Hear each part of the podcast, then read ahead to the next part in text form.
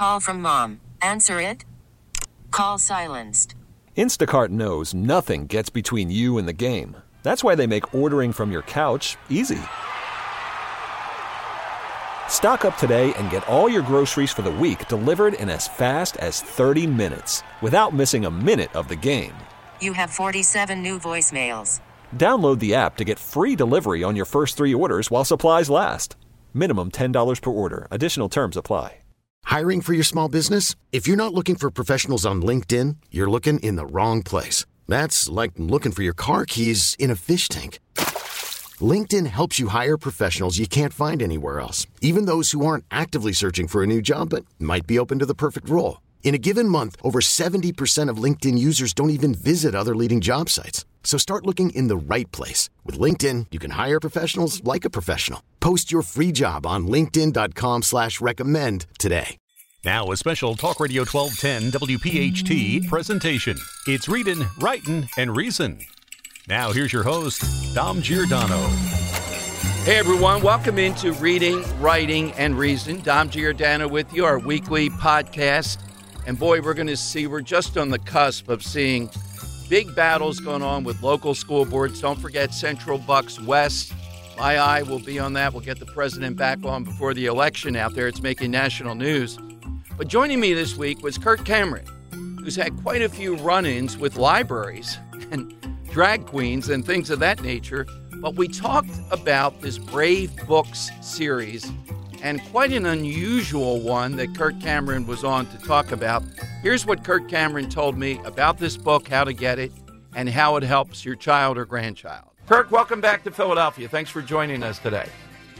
Hey, man. Um, great to be joining you guys, too. You gave a lot of descriptives there for, uh, for Mike Seaver, all grown up. And, uh, you know, th- there's a lot of other people who would add some other descriptives like idiot, um, you know, ext- extreme religious fanatic, homophobe.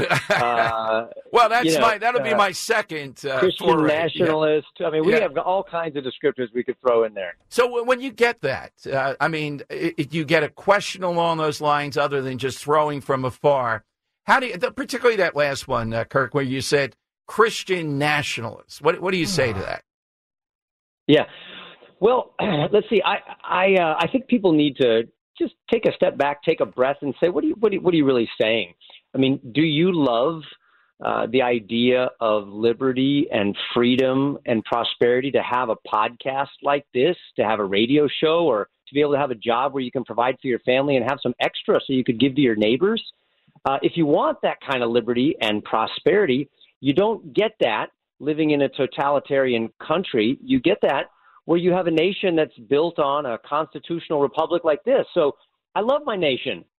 So uh, that that's different than worshiping your nation. Mm-hmm. Uh, and Christianity is the tap root that produced the sweet fruit of liberty. All our founders understood that, even the most irreligious and non-Christian of all of them.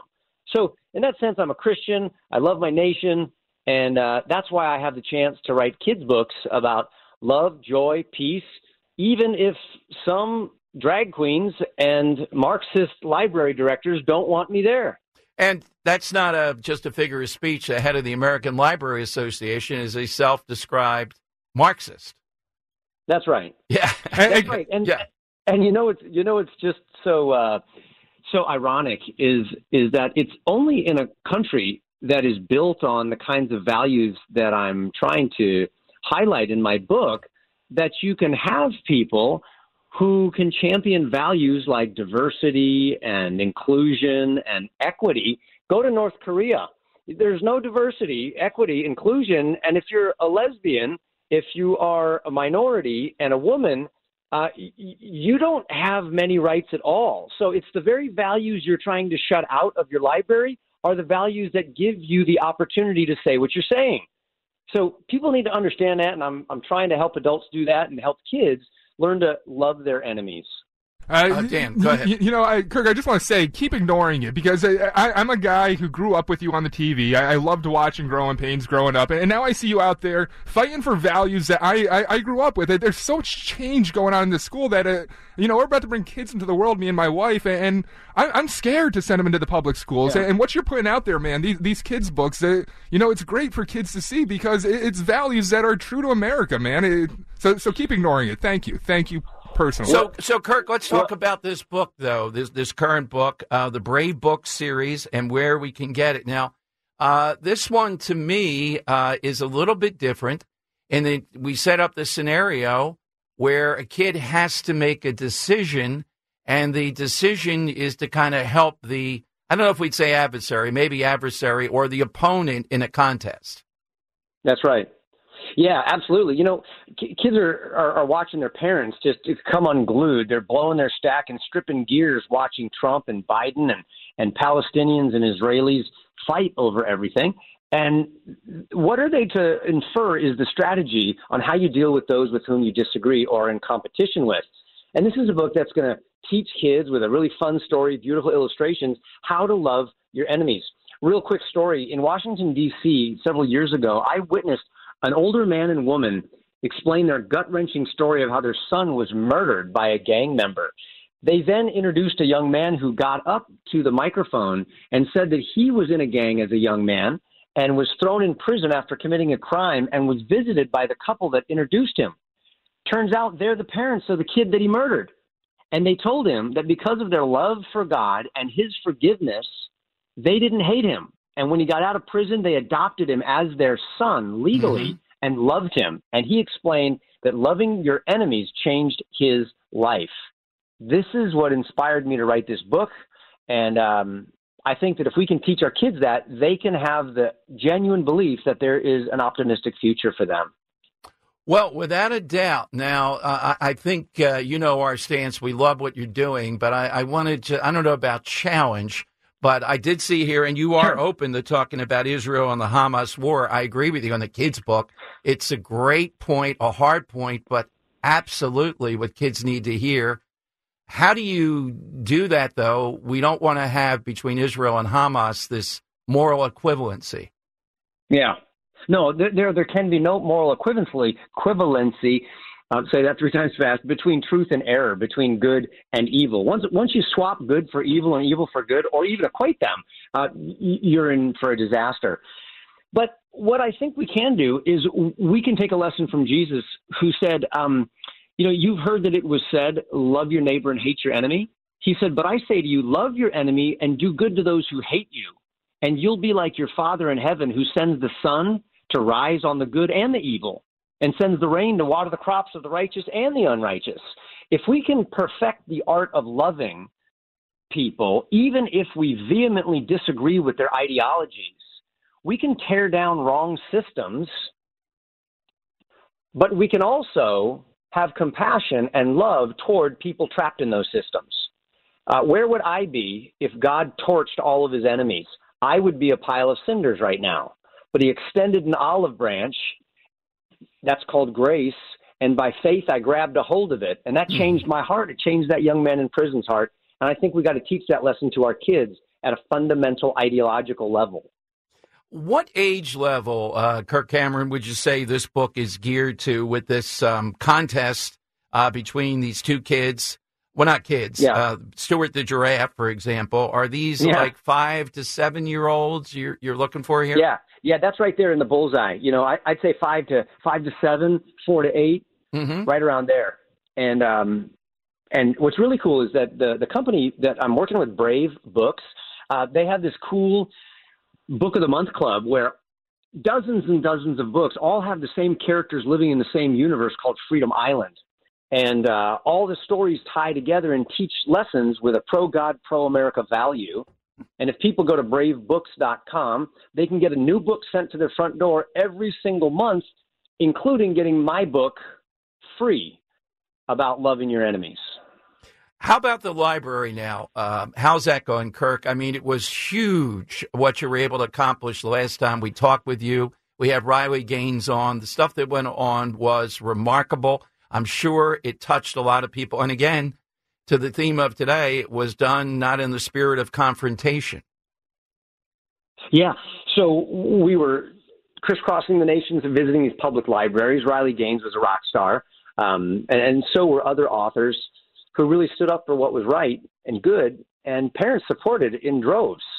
Uh, we had an event called See You at the Library, which was attended by thousands of parents in 46 states. Over 330 libraries participated, and it was my take on See You at the Pole, where communities would gather at the flagpole of a public school and pray. These parents got together to sing and to pray and to read stories of virtue to children. It was a huge success. The ALA tried to shut it down, and now we're coming out with some surprises later this year that are going to be um, really opening up public schools uh, and book fairs to be ah. fertile ground for some uh, some new beginnings. Great stuff. And I think the best place to go then is bravebooks.com. As you said, yes. Uh, you can check out this uh, edition, this new book. But certainly, once you get this going, uh, kids would be thrilled with the Book of the Month Club. Yeah, that's right. And uh, listen, I, I, before we jump off, I'm so thankful for you guys and, and what you're doing. I, love how our founder, John Adams, said it does not take a majority to prevail, but rather an irate, tireless minority keen on setting brush fires of freedom in the minds of men. So keep doing what you're doing. Let's set brush fires of freedom and faith and courage and integrity and humility, and uh, we can let the cards fall where they fall from there. Kirk, thank you so much. Anytime, anything that we can come on and further that and further what you're doing, uh, just let us know. We'd love to uh, see you here in Philadelphia at some point. But thank you, and thanks for the great work. All right. Thank you. God bless you guys. All right, that's our first guest this week here on Reading, Writing, and Reason. Call from mom. Answer it. Call silenced. Instacart knows nothing gets between you and the game. That's why they make ordering from your couch easy. Stock up today and get all your groceries for the week delivered in as fast as 30 minutes without missing a minute of the game. You have 47 new voicemails. Download the app to get free delivery on your first three orders while supplies last. Minimum $10 per order. Additional terms apply. All right, our second guest this week, Rick Short Jr. and his attorney, Thomas Stavola, have filed a lawsuit, a federal lawsuit against Cherry Hill School District over this pronoun policy, but I think it's also the broader issue of um, parental rights on just about anything or anything involving their child versus hiding that from the parents. I mean, what is the argument other than they seem to have the infrastructure in New Jersey that allows them to get away with this. So this is uh, big. It's not just Cherry Hill, it's statewide. Let's go to Rick and Thomas Stavola, his attorney on Talk Radio 1210. Thomas, um, what is it that the school district in general has as a policy as kind of a defense or rationale? Phil Murphy once said in an interview something about protecting, and he never, you know, he just screamed it out, that was it the civil rights of the kid. Is that their defense? Right. So they're they're framing it as an issue of da- danger of outing the students to the parents, i.e., that it would negatively impact their health or mental health by revealing to the parents. But the policy fundamentally inverts the constitutional standard by presuming that the parents are unfit to parent their kids, which again is contrary to what the 14th Amendment provides that there's a rebuttable presumption that parents are fit to parent their kids. And in fact, when you remove parents from the equation and you facilitate these double lives of secrecy, which is what the policy does, that leads to poor psychological outcomes. And this has been affirmed by psychiatric experts in the field, such as from Dr. Stephen Levine, who is an expert in our case. So, is this a policy that was public or is it just in some of these school districts internal until someone finds out? So the, the, these policies, this this policy is derived from the New Jersey guidance, the Department of Ed's guidance, which was issued in in 2018 following the passage and enactment of a statute, and uh, numerous school districts, over 500 school districts, adopted this policy. Some of them have abolished the policy over the past few weeks, but Cherry Hill still maintains it. So many parents may not even be aware that this policy exists, but the boards of education were responsible for for adopting these policies. And in this instance, Cherry Hill adopted this policy in 2019. Uh, Rick Short, the dad. So, uh, Rick, what was your concern here? Is there some provoking incident that you found out, or was this a general feeling that uh, it flips things on the head to have schools hiding anything from the parents? This kind of conspiracy is just out of bounds. What happened? Why did you do this? Dom, you know, you know, Dom, you, you're never a hundred percent, right? So my son is a freshman. Uh, he goes into Cherry Hill West.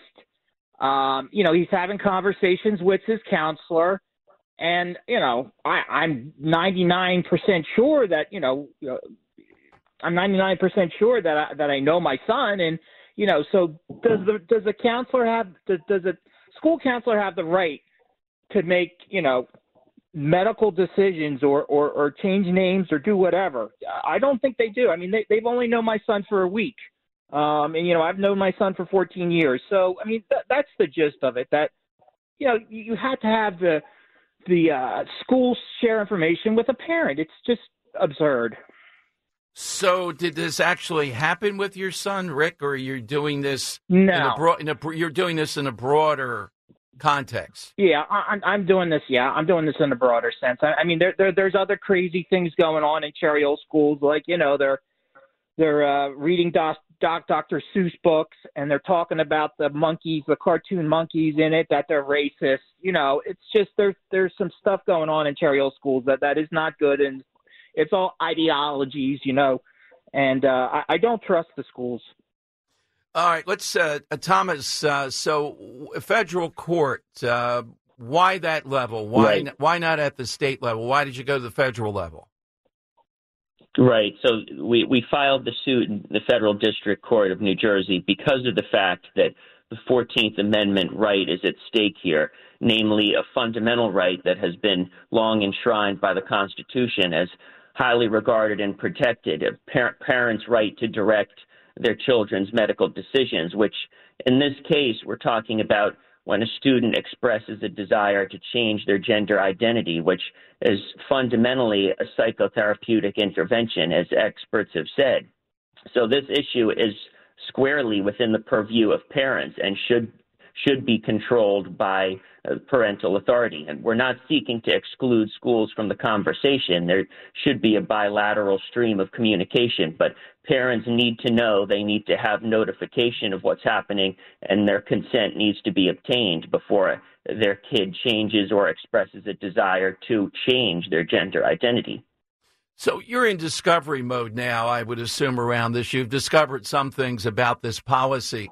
We've spoken to people in the Pennsylvania suburbs where their suit or their uh, pushback, Thomas, was that the school district went so far as to white out the name on test papers coming home, things of that nature, because of what the kid had put on that he wants in schools.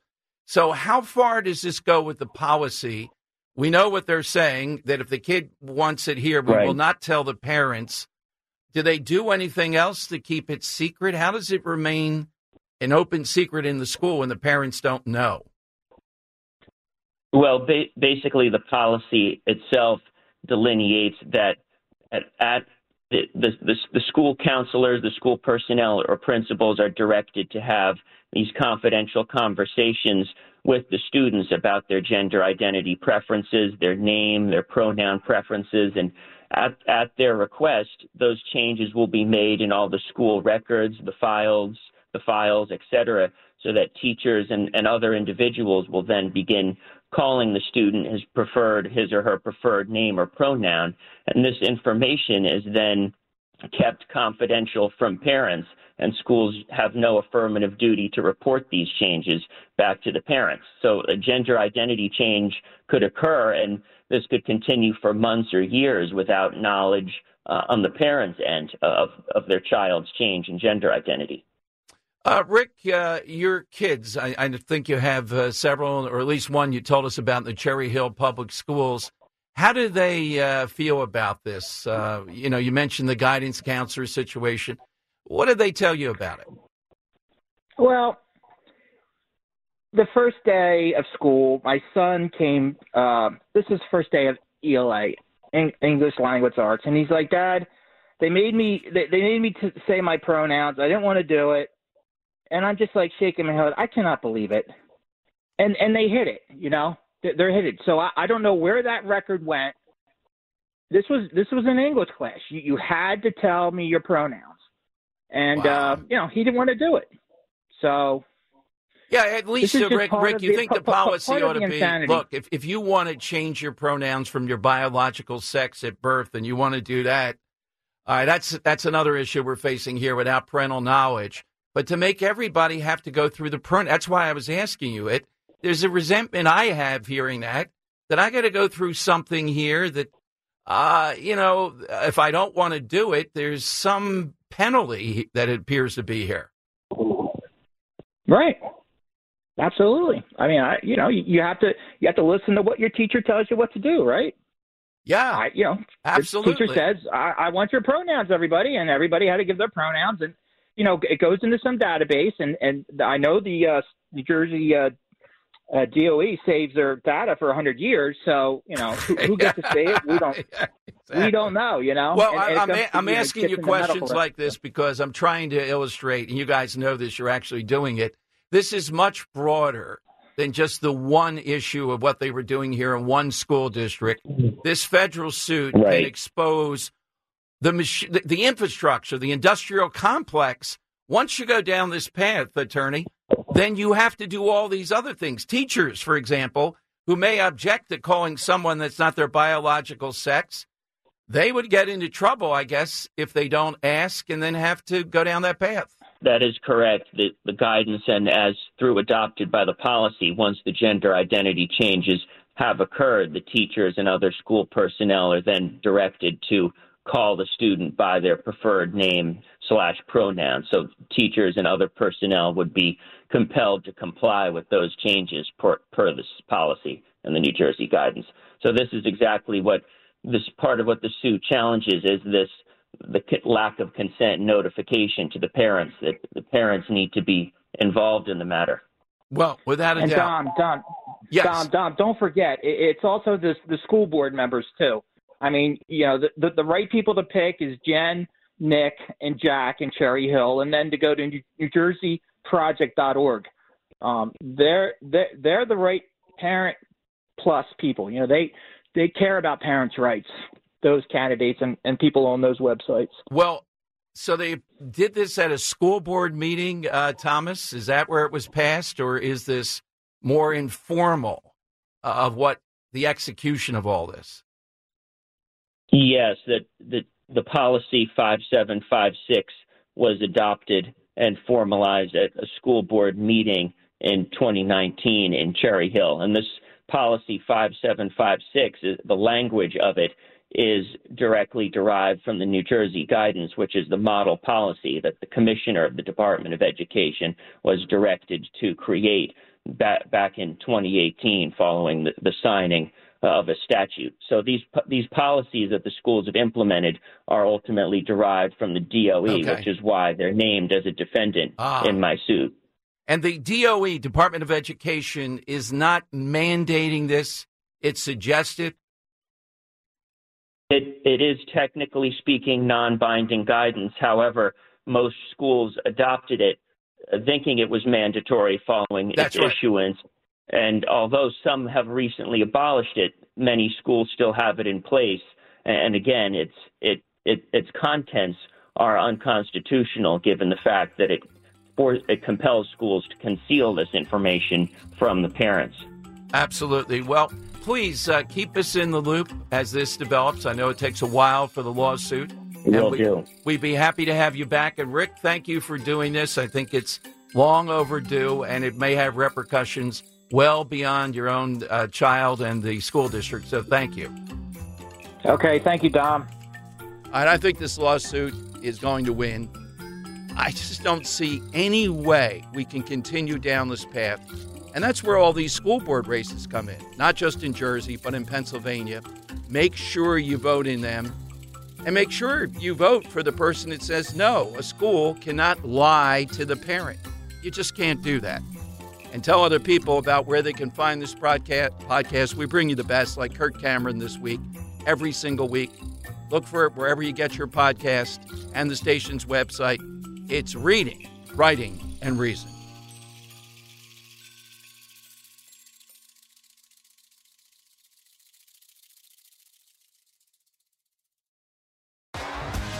T-Mobile has invested billions to light up America's largest 5G network from big cities to small towns, including right here in yours. And great coverage is just the beginning. Right now, families and small businesses can save up to 20% versus AT&T and Verizon when they switch. Visit your local T-Mobile store today.